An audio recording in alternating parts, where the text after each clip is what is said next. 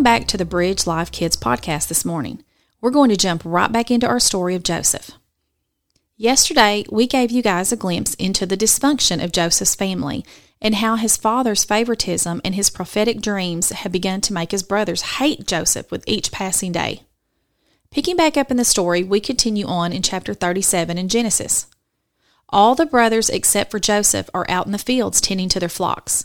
So Jacob wants Joseph to go out into the fields to check on his brothers and make sure everything is going okay, and then bring word back to him. So Joseph heads out to check on his brothers. The brothers see Joseph coming their way, and just the sight of him stirs up their anger against him. When they see him coming, they start devising a plan to kill him.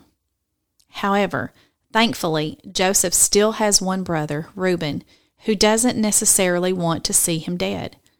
So Reuben convinces the other brothers to just throw Joseph into a cistern, which would be kind of like a well, and just leave him there to die, knowing he was going to come back later in the day and help Joseph return home.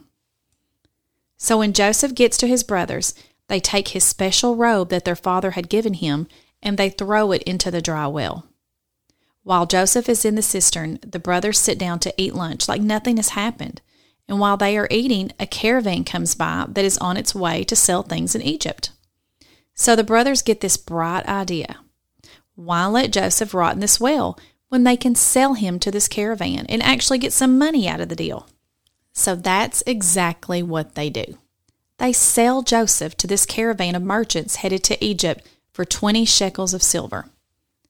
When Reuben, you know, the brother who isn't quite as awful as the others, learns about this, he was devastated.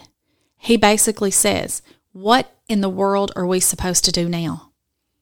The brothers still have Joseph's robe that their father gave him, so they decide to take the robe and put animal blood on it to make it look like Joseph had been attacked by a wild animal.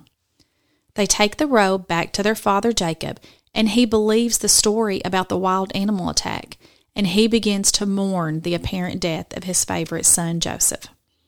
But little does he know Joseph is very much alive and well and headed to Egypt to be sold into slavery. I told you this story was going to get worse before it got better, but did you think it was going to be this bad? Do you think Joseph realized how much his brothers actually hated him? Do you think Joseph had any hope after being sold into slavery?